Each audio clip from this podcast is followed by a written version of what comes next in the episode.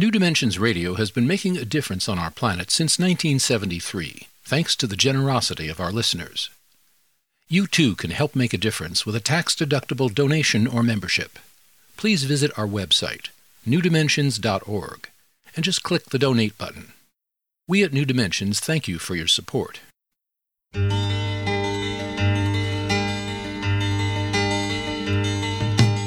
It is only through a change in human consciousness that the world will be transformed. The personal and the planetary are connected. As we expand our awareness of mind, body, psyche, and spirit, and bring that awareness actively into the world, so also will the world be changed. This is our quest as we explore new dimensions.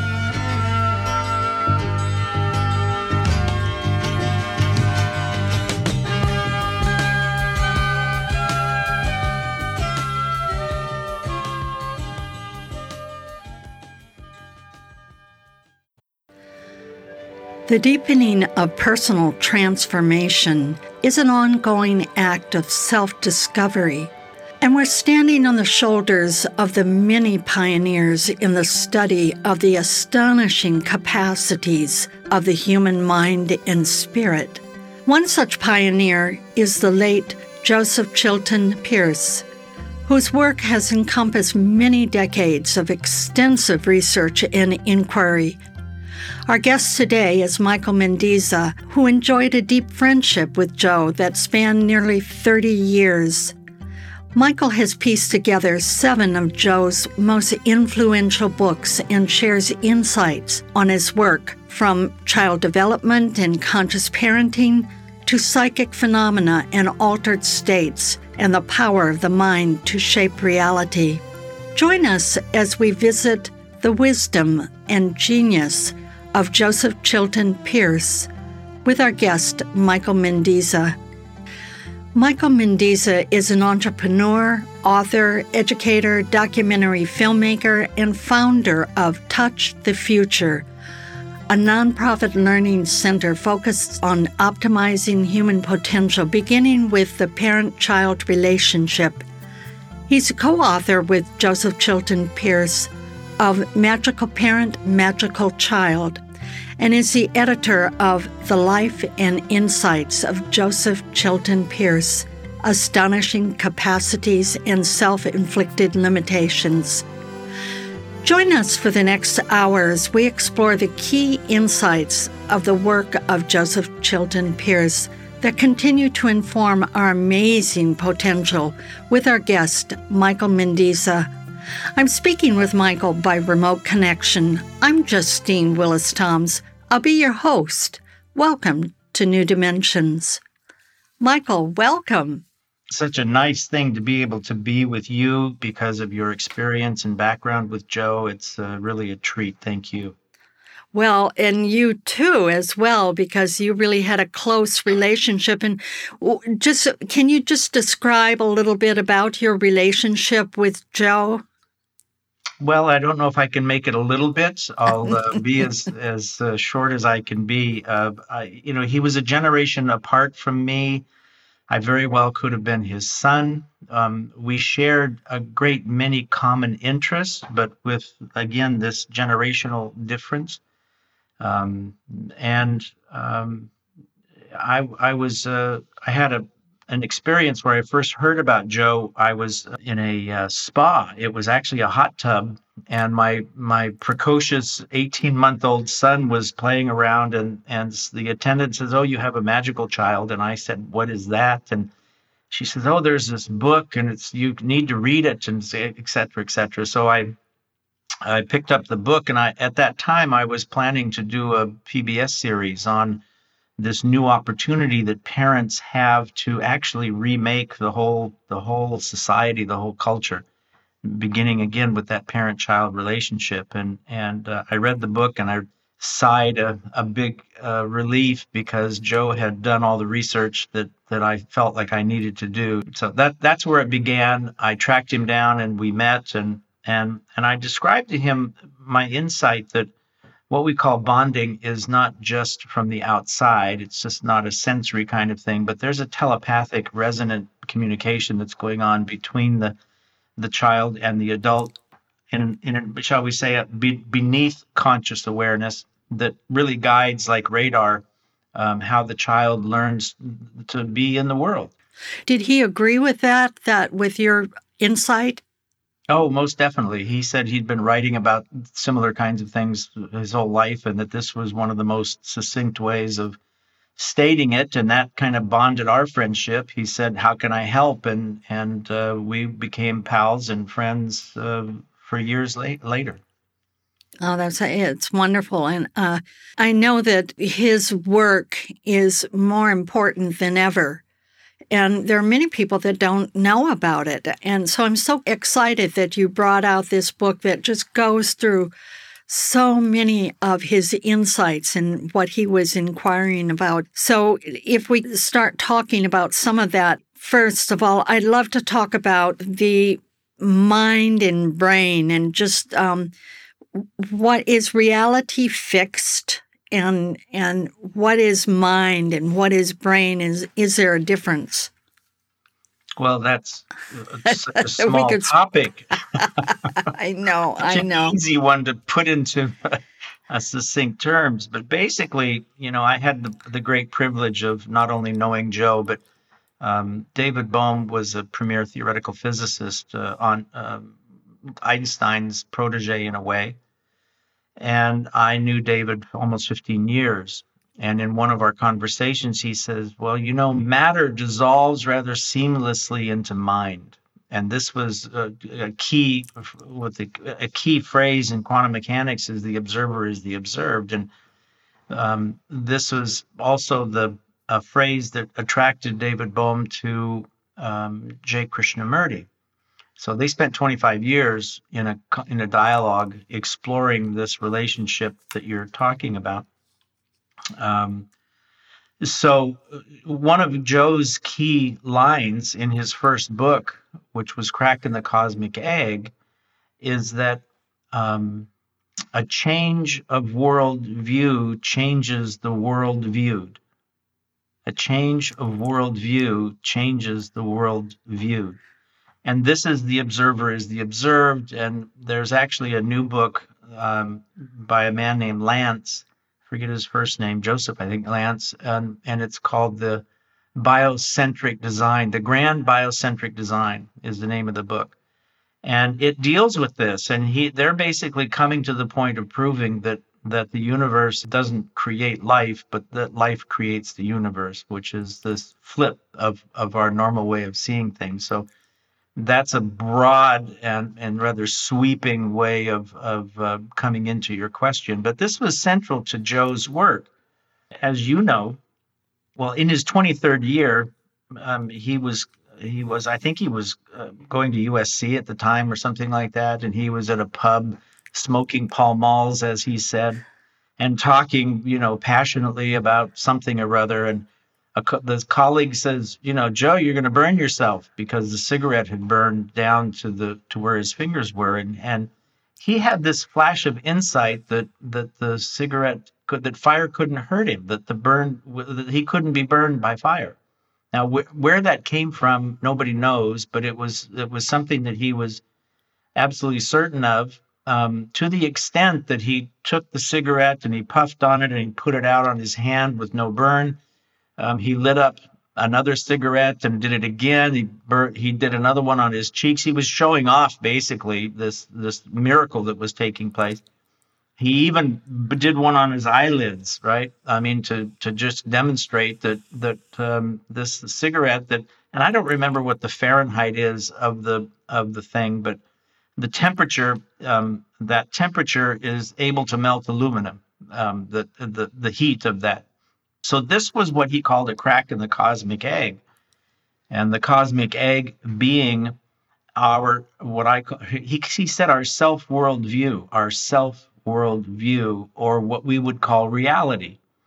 And so so reality is not a fixed construct. We're not looking out of our mind to this fixed reality out here the the new physics on the observer and the observed is that that there's a a, a, dynamic relationship between mind and matter.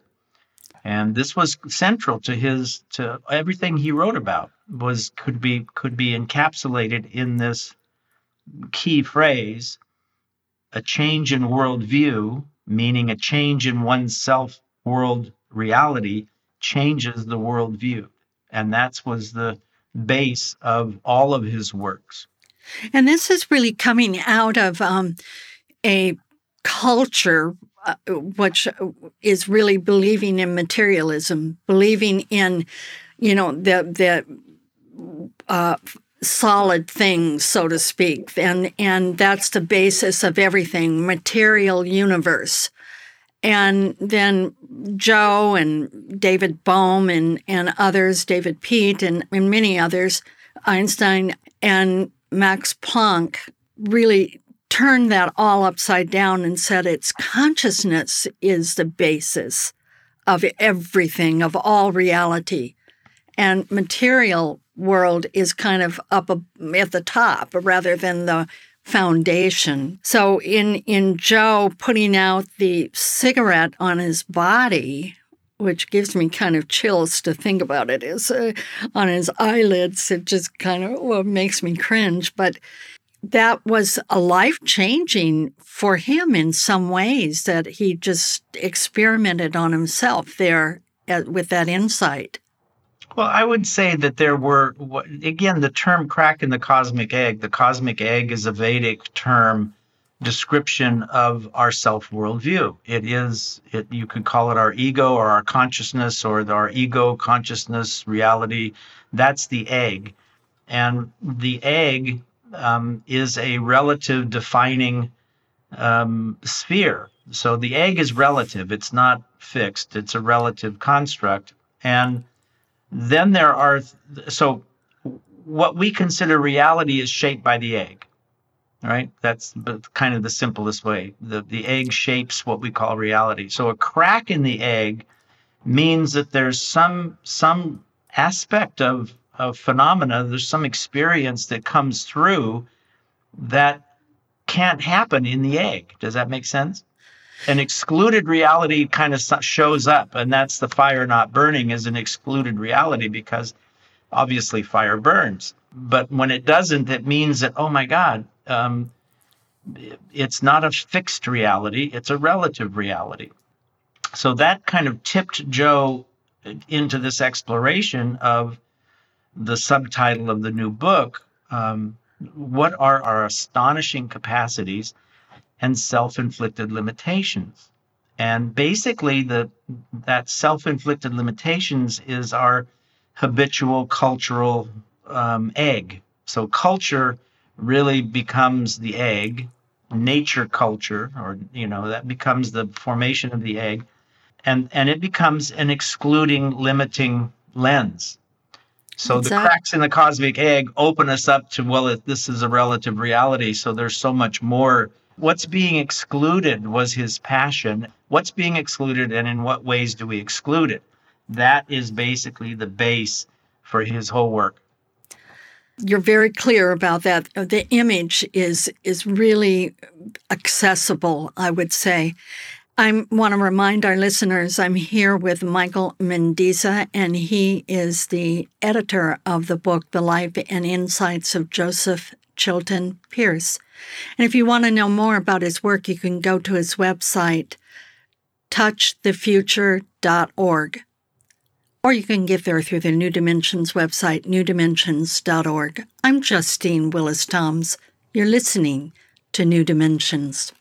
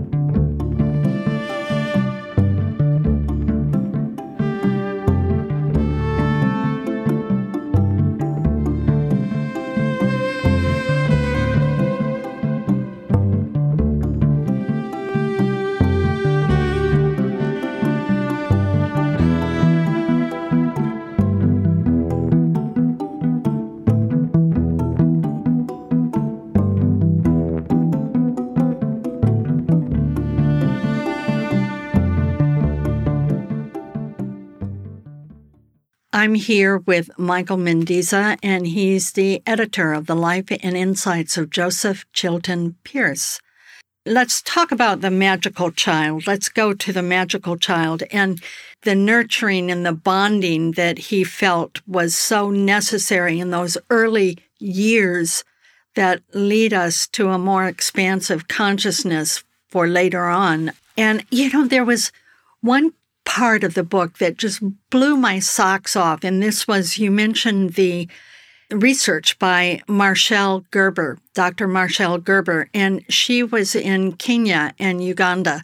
And she noticed how the women there bonded with their children and how the children's development was just far way and above Western or US or European children. Can you talk about that, please, and tell us about that research? Well, there's, you know, one of the things that impressed about this particular research that he was talking about is something as basic as the as the children being in arms not peeing or soiling the mom right and they didn't have diapers. No diapers, right? There's no diapers. So the you know, from a Western perspective, how is this possible, right? This is crazy. So how could this possibly be? And so the Western person asked the mothers, you know, how is this possible? And she says, well, don't you know when you pee? well, this implies an, a degree of sensitivity and attunement. Remember, I said at the beginning that there was this rather telepathic thing going on bonding is a telepathic resonance. So it's reciprocal and, and goes in both directions. So the bonded mother naturally is attuned to um, everything that's going on with the baby and acts appropriately in this kind of surfing dance. Um, that's really what bonded is. And the baby is learning beneath the level of awareness or conscious uh, thought, cognitive thought. The baby is learning how to relate to the world because the baby's attuned to the mother's response to the world or the father's response to the world. So there's this reciprocal d- dynamic going on in the fully bonded um, ex- thing. But but now you take that into a Western construct, and you have Watson, and you have all of these people that says, well, don't touch the child and don't kiss it, and certainly don't be nice to it. You know, um, you have this separation of the mother from the baby at birth, which was a crime. This, the greatest crime that could ever be done from Joe's perspective is the break of this attuned bond um, during pregnancy and then during birth and shortly after with the Western technological birth practices that we're putting into place. So in every way, what you were doing is shattering this um, this highly refined, sensitive, attuned, appropriate response between the adult and the child at even before the baby's born. Um, the separation of the mother, the C sections, the drugs that are used, um, all kinds, the episiotomy, uh, all of it, right? All of these birth practices. So, um, so that's really what he was comparing was using that uh, reference to the Kenya um, uh, experiences um, as they compare to the Western technological birth practices these children, I mean, if we looked at them and how their development was, how they they could could be aware of their surroundings, how they smiled really early, how they responded in, it would be like that they were genius IQ. And it was just amazing. So you'd say, well, how come not all of them then are little Einsteins? And it goes further. There's this wild uh, taboo or or or cultural thing that people that they do there. At 4 years old the mother gives a child away totally abandons a child. And uh, it just was so shocking to me michael that that that here they start off so well and just so bonded and and nurtured and then suddenly they're on their own, so to speak, or they're in a wholly different environment. Yeah, and I would say much of the growth that that, that you're referring to in that example collapsed at that point. And basically, what you're looking at is uh, the difference between attunement with the mother, and the mother represents the earth and nature. So this is the this is the bond to nature and nat- natural processes. So that's what, what was there at the beginning. That is the genius that you're talking about. But that had to be sacrificed in order for culture, which is obedience to the to the dogma, um, doing it this way instead of that way, following the steps, being compared. Um, and actually, in, in some in some cases, it was the harsh treatment of the child to prepare them to deal with the desert or the harsh environment or war, um, et cetera, et cetera. So there was a feeling in the culture that you have to break this nurtured bond in order to condition the child to behave and compete and survive in the culture. And that was basically what was taking place in that.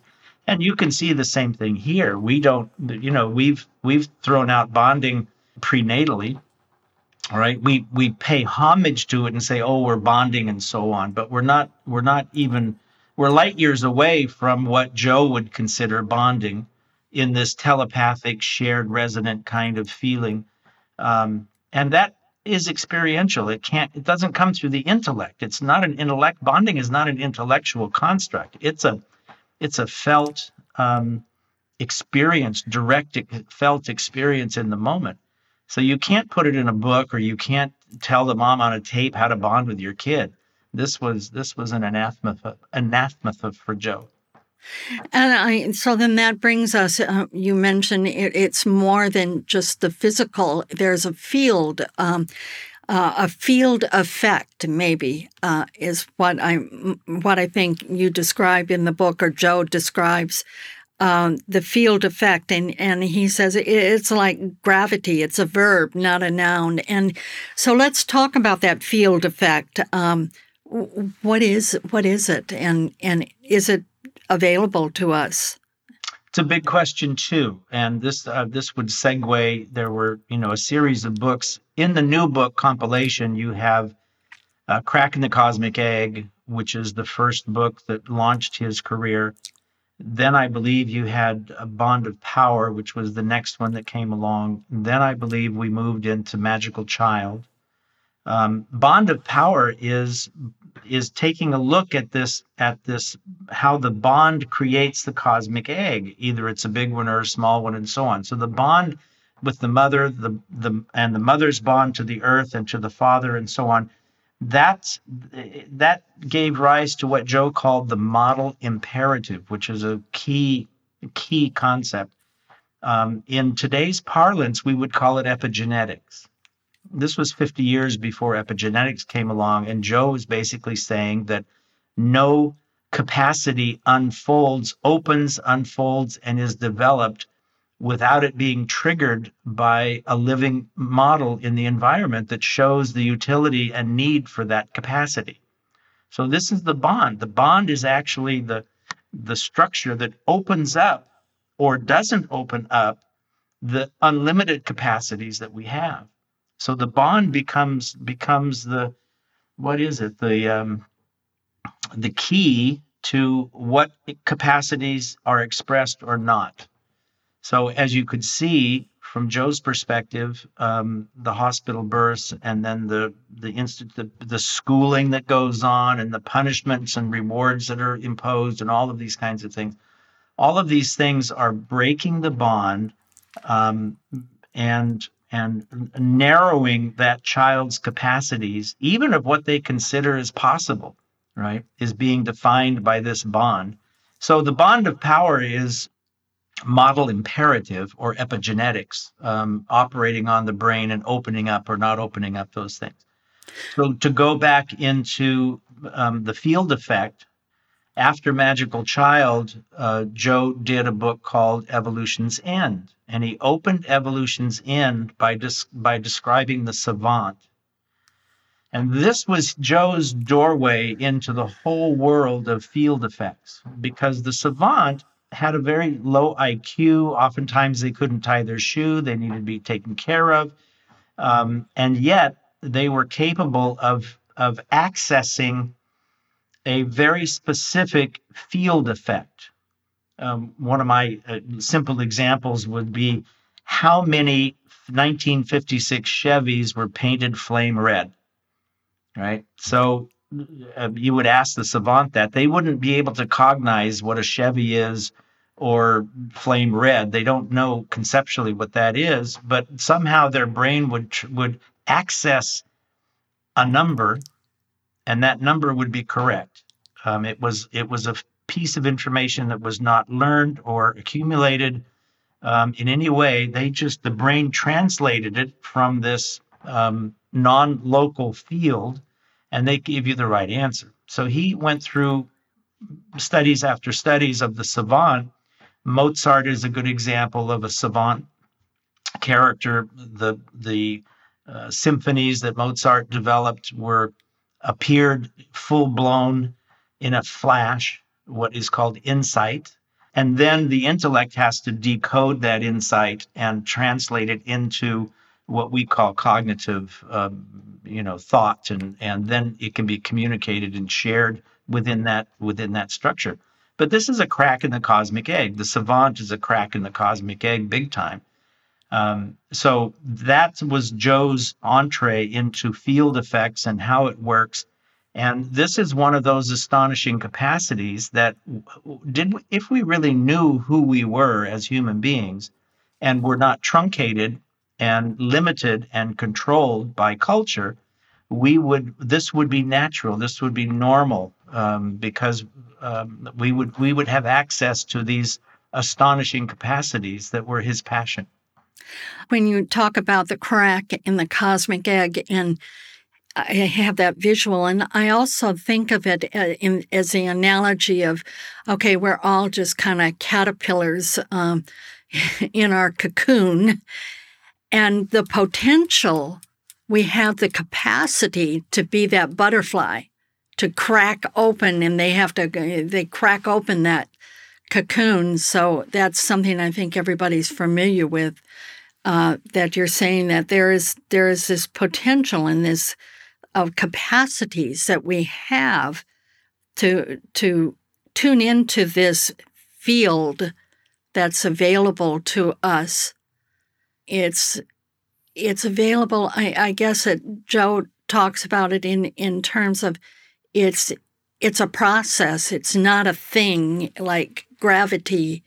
It, it's a process. Uh, well, I would say I would say the word miracle comes to mind. What we ah. call miracles, telepathy, uh, remote viewing, um, spontaneous remissions, all of these kinds of things. And there's a whole list of them. These are just a few highlights, but you get the idea from within the egg or our, our self world view, our constricted self world view, um, you know, remote viewing or telepathy is is a miracle. It's you know, it has so it's, this is a miracle, but it's not a miracle. It's a it's it's a natural thing, but we we we lose that. So. Okay, yeah. I'm here with Michael Mendizza, and he is the editor of the book, The Life and Insights of Joseph Chilton Pearce Astonishing Capacities and Self Inflicted Limitations. I'm Justine Willis Toms. You're listening to New Dimensions.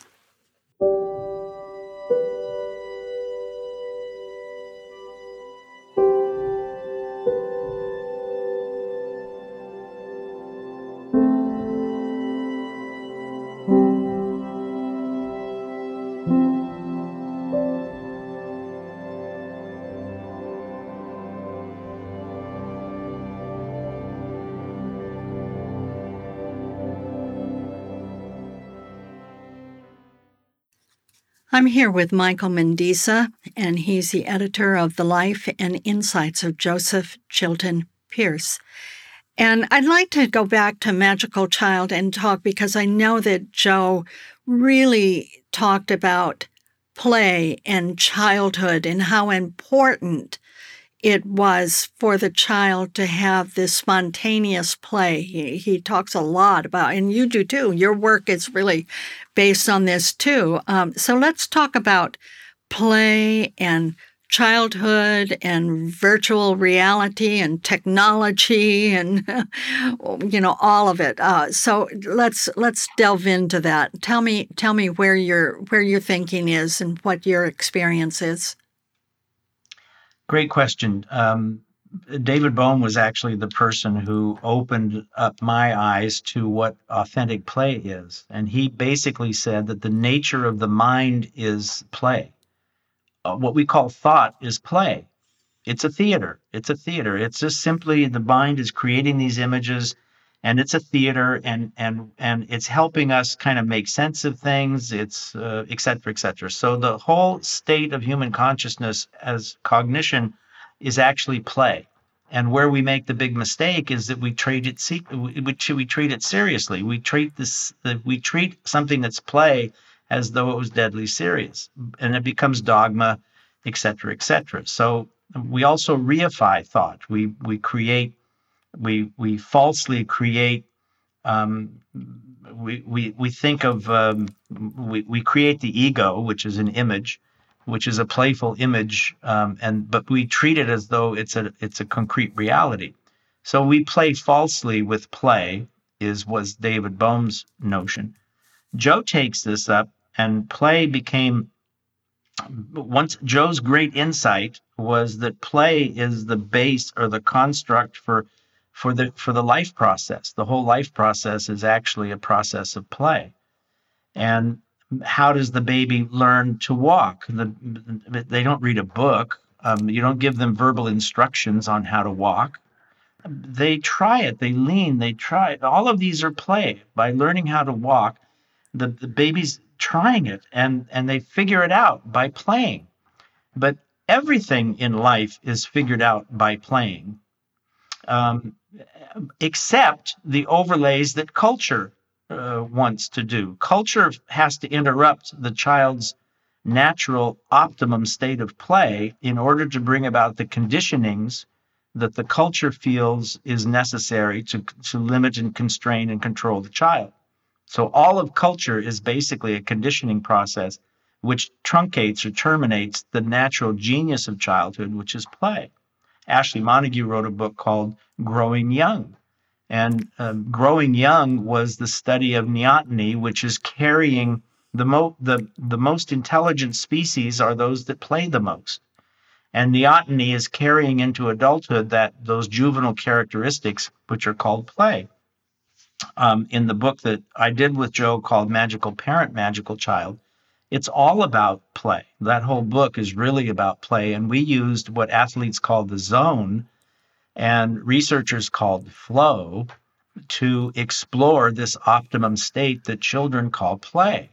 So, play is the zone, is the, the flow state. That's the natural state for optimum learning at any stage in any activity of one's life but we bring in conditioned memory and and shut down the play and move into these rigid constructs and we we destroy that optimum zone. So why is it why are these athletes able to do these miraculous things it's because they have maintained this optimum state. So play is a state it's not the game. That's another way of looking at it. You know i'm, I'm thinking of a quote from um, william mcdonough who is in the lineage of Buckminster Fuller. He's an anticipatory design architect. Right. And he said, um, nature is all about celebration.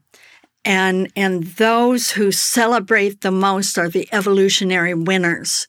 Right. You know, it, it's just like, yeah, when I heard him say that and what you're saying right there, it's like, yeah.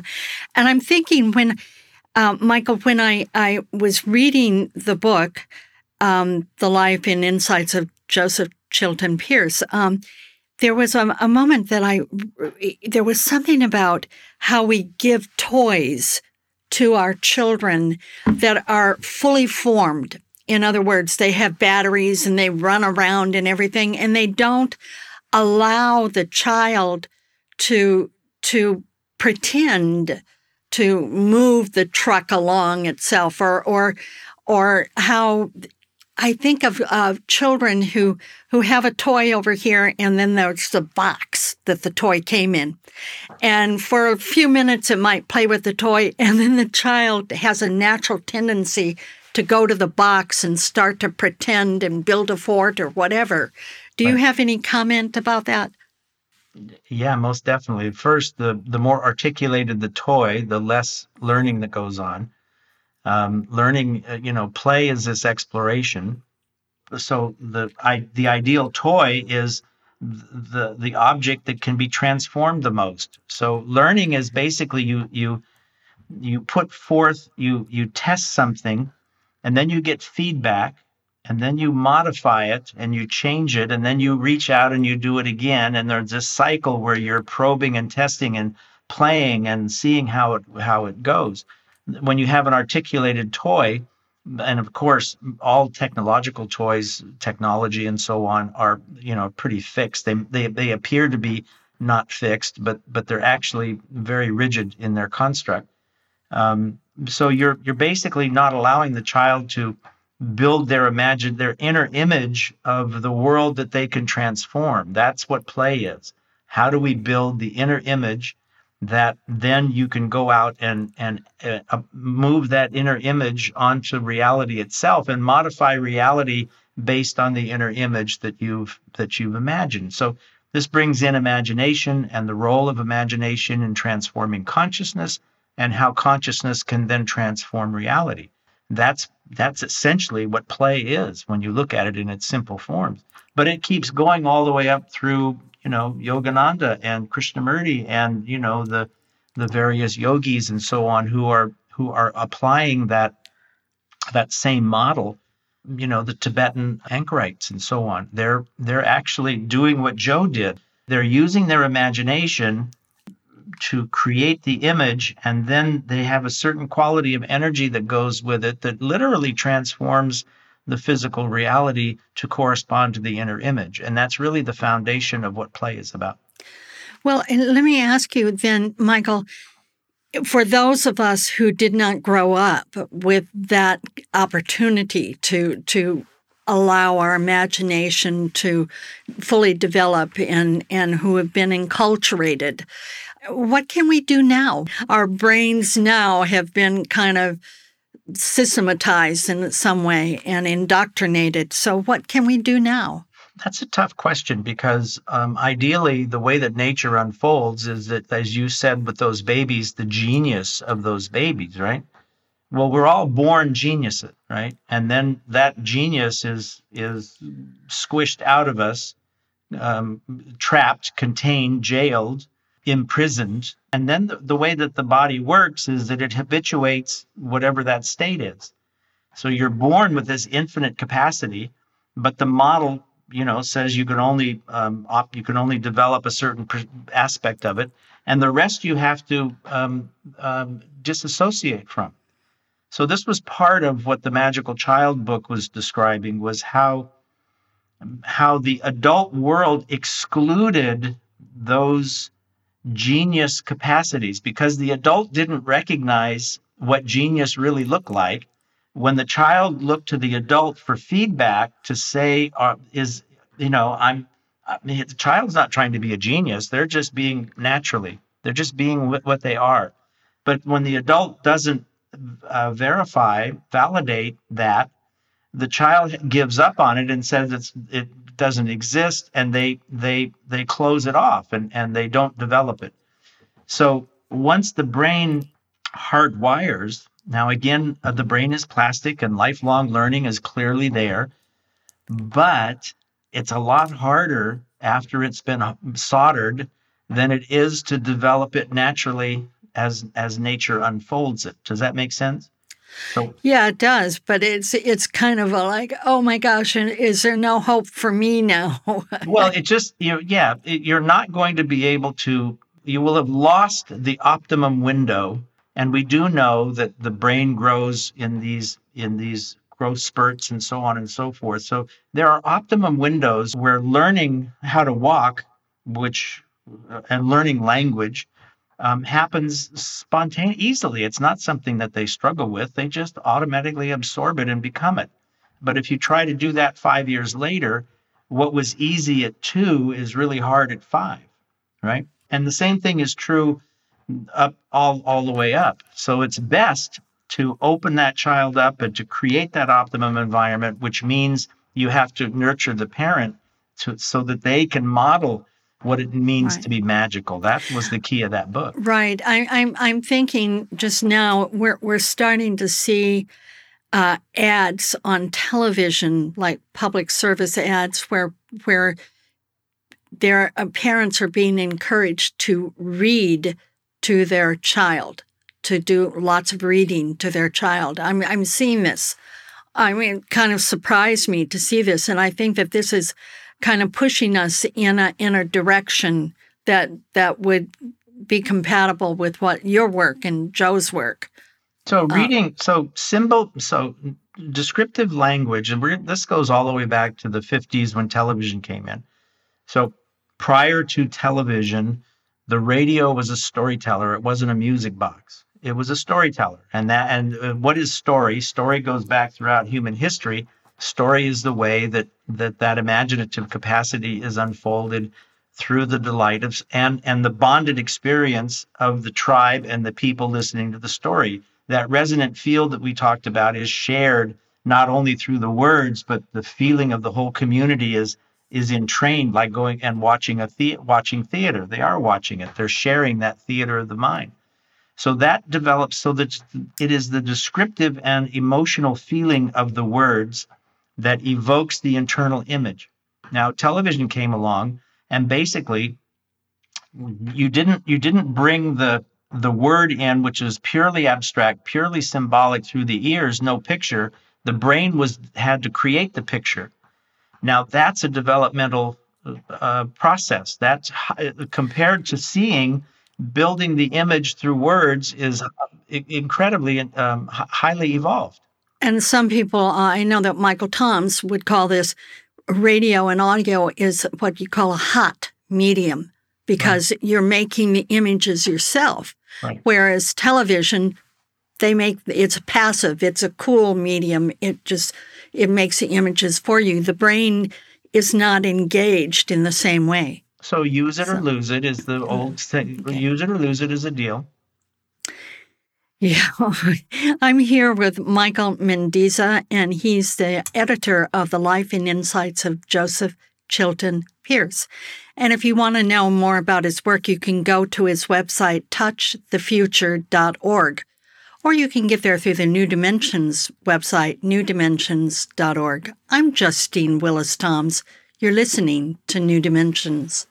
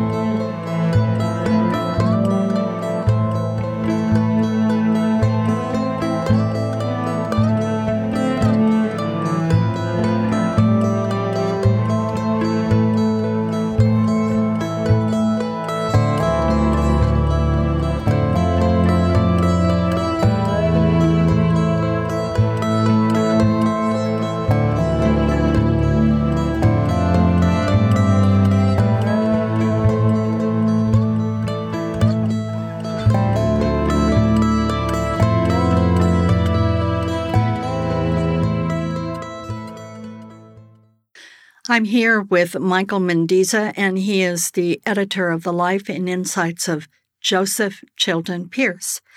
So let's go forward. I know Joe's been gone for some years, but his work lives on. How are we right now? How can we apply this to where we are right now? Because we're facing some big things in 2021. Uh, so tell us about the urgency of the need for these insights and inquiry? Well, I would say that, you know, just as television uh, diminished the unfolding of imagination by the way that it changed the brain, you know, the, the technology and the television changed how the, the experience that the brain was having. So it literally changed the brain. That changed the self world view and constricted, from Joe's perspective, um, human potential.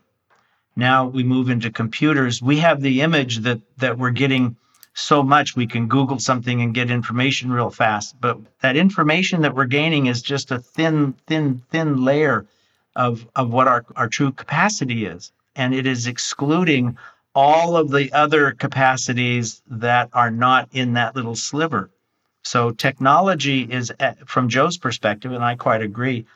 Um, the image that I use that I think is uh, really good. Um, you remember one flew over the cuckoo's nest, and and um, McMurphy was there with the Indian, and the Indian was finally spoke, and he described how his father was a drunk, and and and every time he tipped that bottle back, he saw his his father's life being sucked by the bottle.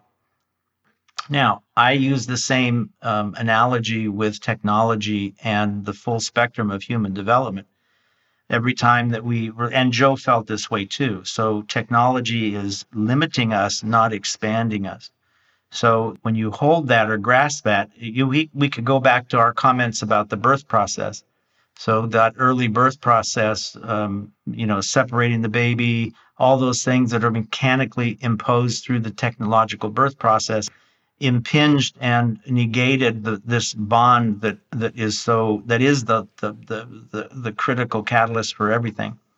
So the subtext of the of the book is our astonishing capacities and self-inflicted limitations, and and this is the, you know we're we're moving into this massive technocracy You've probably heard of the Great Reset that's being discussed in terms of COVID and what's going on with that.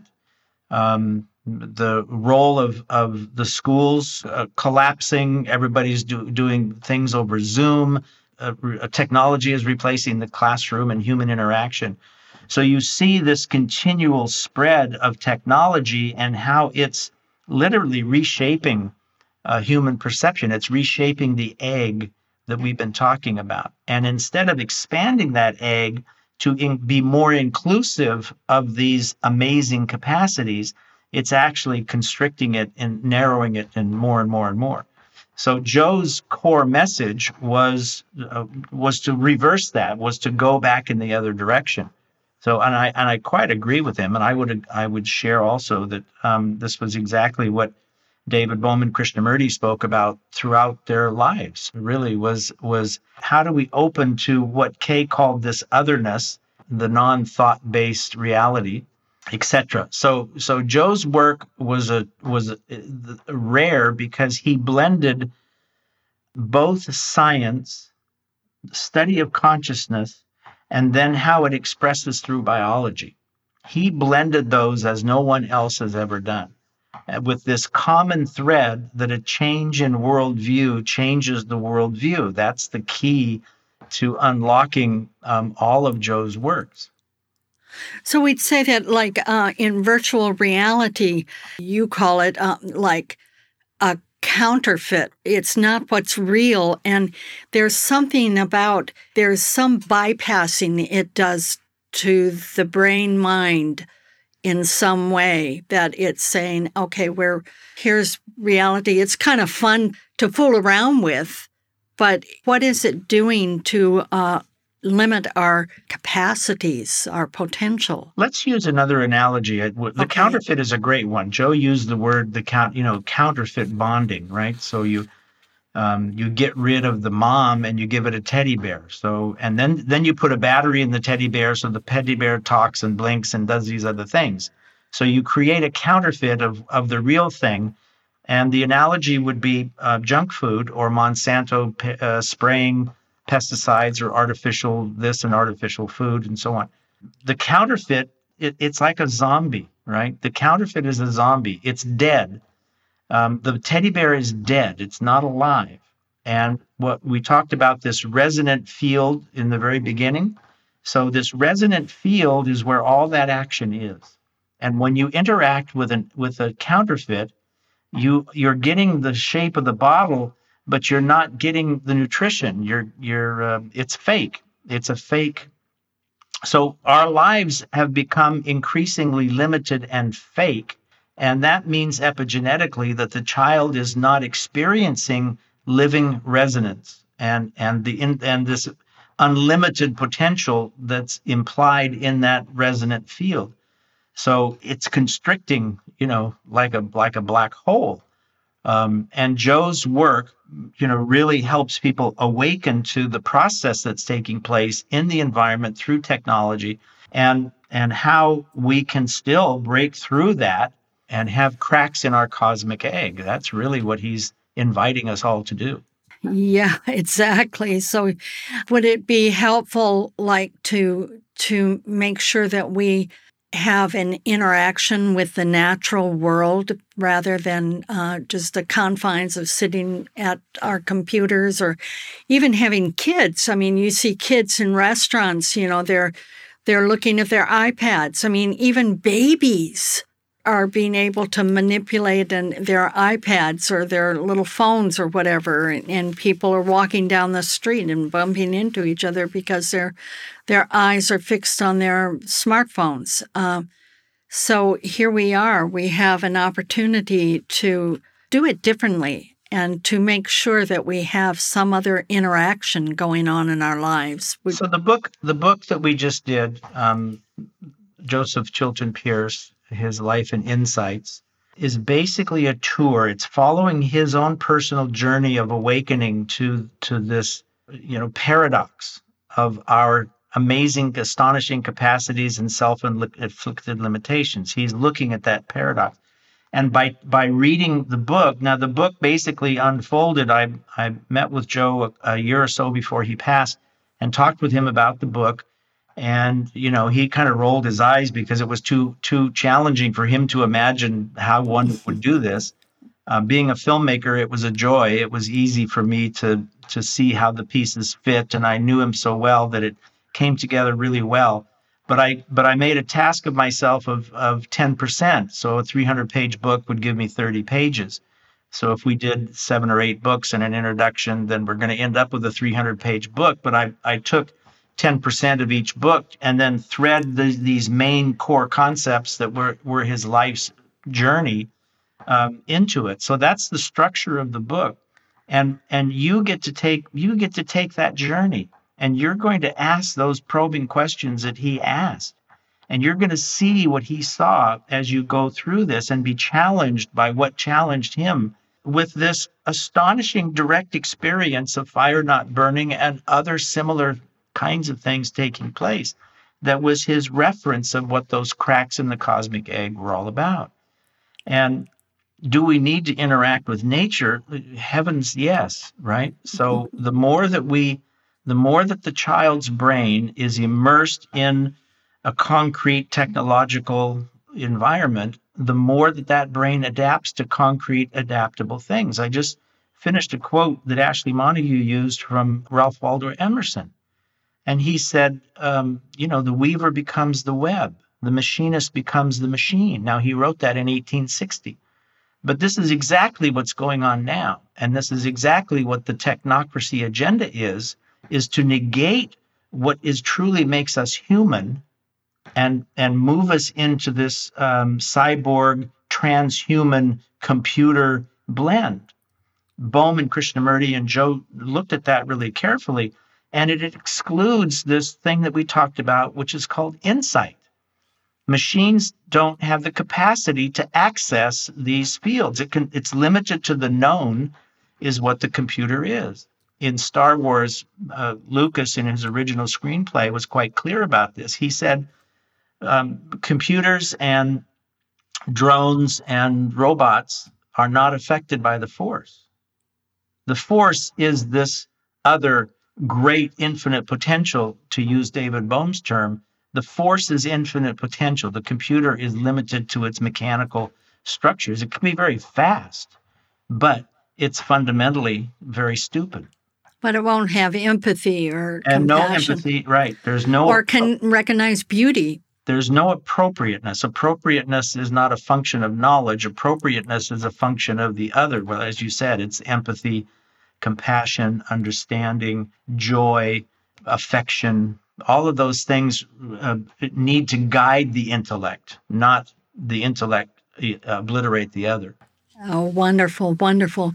I want to thank you so much, Michael, for being with us today and giving us some insight into this pioneer, Joseph Chilton Pearce. I'm so glad that you're carrying on with the work. Thank you. My pleasure. I've been speaking with Michael Mendizza by remote connection, and he's the editor of The Life and Insights of Joseph Chilton Pearce Astonishing Capacities and Self Inflicted Limitations.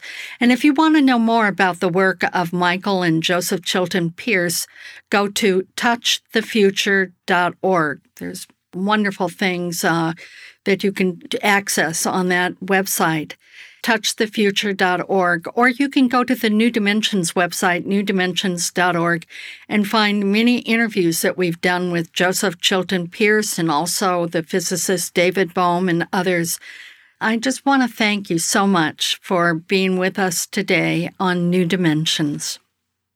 This is program number 3729. New Dimensions Radio has been making a difference on our planet since 1973 thanks to the generosity of our listeners. You too can help make a difference with a tax-deductible donation or membership. Please visit our website, newdimensions.org, and just click the donate button. You can also subscribe to our free weekly podcasts and find over a thousand hours of audio dialogues in our searchable archive. New Dimensions is produced by New Dimensions Radio in Santa Rosa, California, USA. Our executive producer is Justine Willis Toms. Our post production editor is Lou Judson. For over four decades, New Dimensions has been producing weekly conversations at the leading edge. We sincerely thank all of you who have supported us by being members of Friends of New Dimensions, as well as members of our affiliate stations. My name is Dan Drayson. On behalf of everyone at New Dimensions whose endeavors make this program possible, I'm wishing you well. New Dimensions Radio is an independent producer supported by listener contributions.